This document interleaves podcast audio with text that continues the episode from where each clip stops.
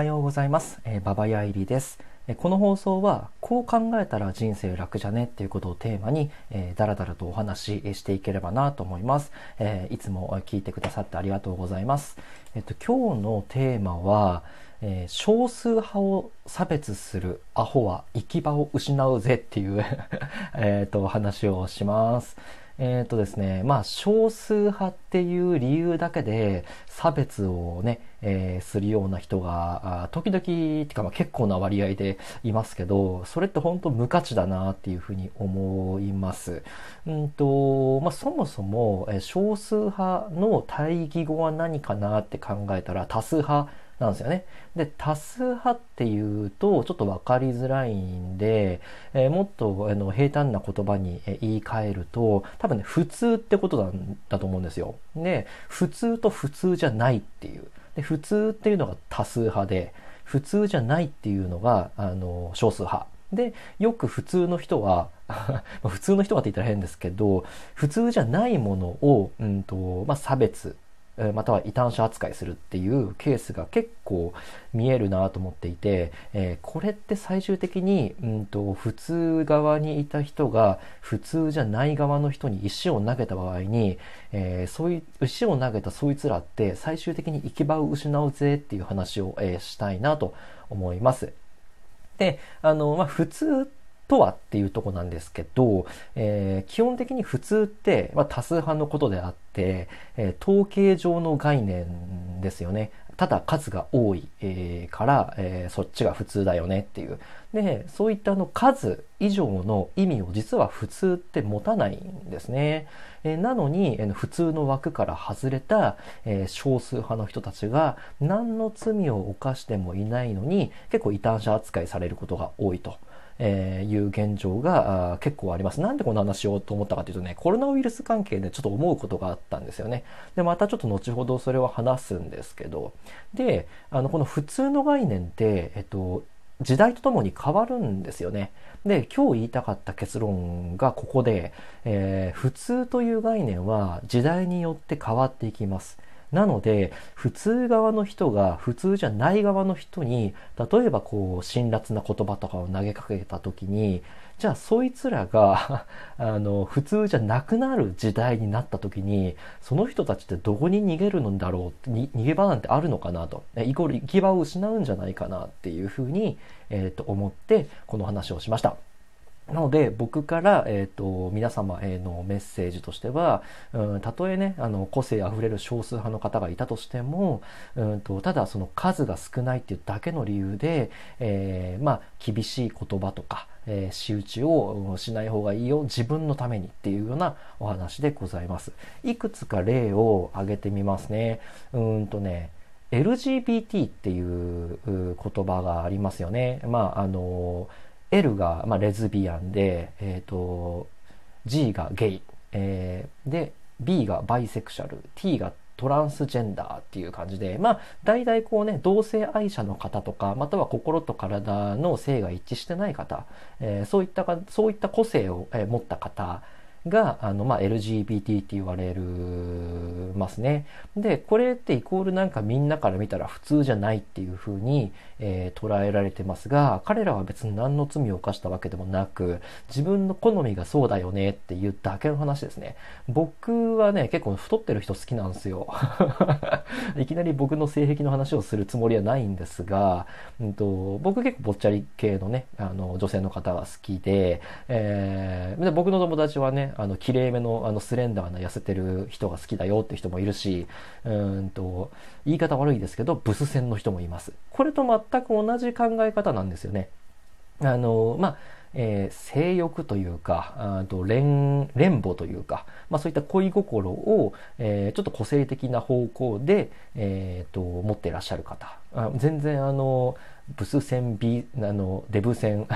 綺麗が好き、痩せてる子が好き、えー、そんなんと全く同じ考え方であると紐解けば誰でもわかるんですよね。けど条件反射的に、えー、この人たちはあの普通じゃないってことで、うんと差別をしたりするっていうケースが見える。で、二つ目の、えっ、ー、と、例を出しますね。えっ、ー、とね、喫音って知ってますか？喫音。えっ、とね、まあ、どもりっていう風にすると伝え、伝わるかな？まあ、うまく言葉や声が出せずに、ゆっくりでないと会話できないっていう個性を持ってる人のことを喫音って言いますね。で、僕ね、小学校の頃いたんですよ。あの、で、あの、そのどもり、きつを持ってる子と僕友達であったんですね。で、僕はですね、あの、クズ人間、子供の頃からクズ人間なので、うんと、よくね、僕は先生やね、親の悪口をガンガン言う毒舌な子供だったんですよ。けどね、そのね、どもりを持った彼はね、決して人の悪口を言わなかったんですね。で、あの、当時の僕はね、その喫音、どもりをしているその彼の、あの、それを個性だと思っていたんで、別にどうとでも思わなかったんですけど、周りの子供たちはね、えっ、ー、と、やっぱその彼を特別扱いして、うんと、まあちょっとこう、言い方悪いですけれど、うんと、知的障害的な、あの、扱いで、えー、いじめてたんですね。僕はね、その、そいつと仲がいいし、いいし今もね、仲いいので、あの、全然何にも、あの、感じなかったんですけど、で、最終的に何が起きたかっていうと、めちゃくちゃいいやつ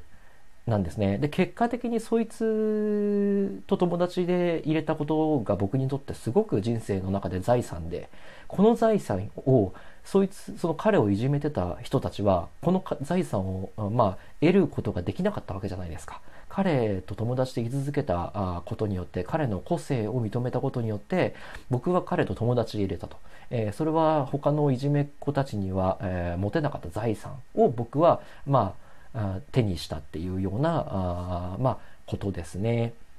で、えー、っと、もう一つさらに三つ目で例を挙げるんですけど、僕のね、また友達にですね、まあ、えー、これもどう伝わるかわかんないんですけど、30代で無職の友達がいるんですね。これ最高にいいやつで面白いやつなんですけど、僕と同い年で、え仕事をしてないというとこですね。で、まあ30代前半であればね、うんと、まあ会社でそれなりの地位につくことが多いですね。あの、結婚して子供がいてとか、マイホームを持ってとかね、まあ、休日は家族サービスでとか、あの、まあ、プライベートも仕事の方も、忙しい日々を送っている人が多分大多数俗に普通だと思うんですね。ただ、あの、無職の彼はですね、えっ、ー、と、まあ、人生楽しく暮らしてるんですけど、まあ、ネットサーフィンしたり、ゲームしたり、うんと、まあ、いろんなことをやってるんですね。で、えー、まあ、よくね、議論になるんですよ。そいつが働いてないことが悪だ、みたいなことで、うんと、これからどうすんのお前とかって話になるんですけど、決して彼が無職であることは悪ではないんですね。で、ただ少数派なだけなんです。えっ、と、数の問題で少ない方にいるっていうだけの話なんですね。で、あの、これもあの、ちょっと考えれば簡単なことで、うん、例えばコロナウイルスが今流行りましたよと、世界的に、えー、リーマンショック以上の不況が来るかもしれないですよとかって言われてる中で、誰しもが無職になるリスクって負ってるんですよね。で、あの、僕もそうだしね、えー、勤めている会社がこの不況に耐えきれずに、潰れてしまうなんてことは全然あるんですね。明日から仕事がなくなる。つまり、今まで馬鹿にしていた無職の彼と、えー、同じ状況に明日からなるかもしれないのに、えー、自分はその無職の彼を馬鹿にするって。これすごくあの、なんて言うんでしょう。アホですよね。で、あの、まあ、言いたいことはね、そんな感じなんですよ。で、あの、まあ、コロナウイルスの話をしたので、さらにそこを掘り下げると、コロナウイルスの感染者、または、あの、医療現場で、えー、頑張っているお医者さんとか看護婦さんとか、菌を持ってるから近寄るなとか、帰ってくるなとかっていう人がいるらしい。これ、あの、実際にあの、白衣の、えー、戦士さん、えっと、医療現場で働いてる人に聞いたんですけど、なんかそんな感じでね、せっかくこう、リスクを負って、えー、医療現場の最前線に立って頑張っているのに、ばい菌扱いされる。いう話なんですね。これ本当にアホだと思っていて、じゃあ、馬鹿にして石を投げてるそいつがコロナウイルスにかかった時に、そいつどうすんのと。自分も石投げられてもいいのっていう話じゃないですか。うん、っていうことで、あの、まあ、例えば、コロナウイルスがインフルエンザぐらいね、広まった時に、むしろかかったことのある人が一般的になった時に、かかったことのある人、または、あのね、そういった医療現場で頑張ってる人に石投げた彼はじゃあ、うん、今度逆に少数派になるわけですねあのそうなった時に彼は石を投げられていいと思って投げているのかそんなこと考えずに条件反射的にあのアホな頭で考えずにこう投げているのかっていう、えところを、ね、もうちょっとこう立ち止まって考えた方がいいんじゃないかなって思います。ってことで、うんと、時代が変われば普通という概念は変わります。なぜならば普通という概念は数以上の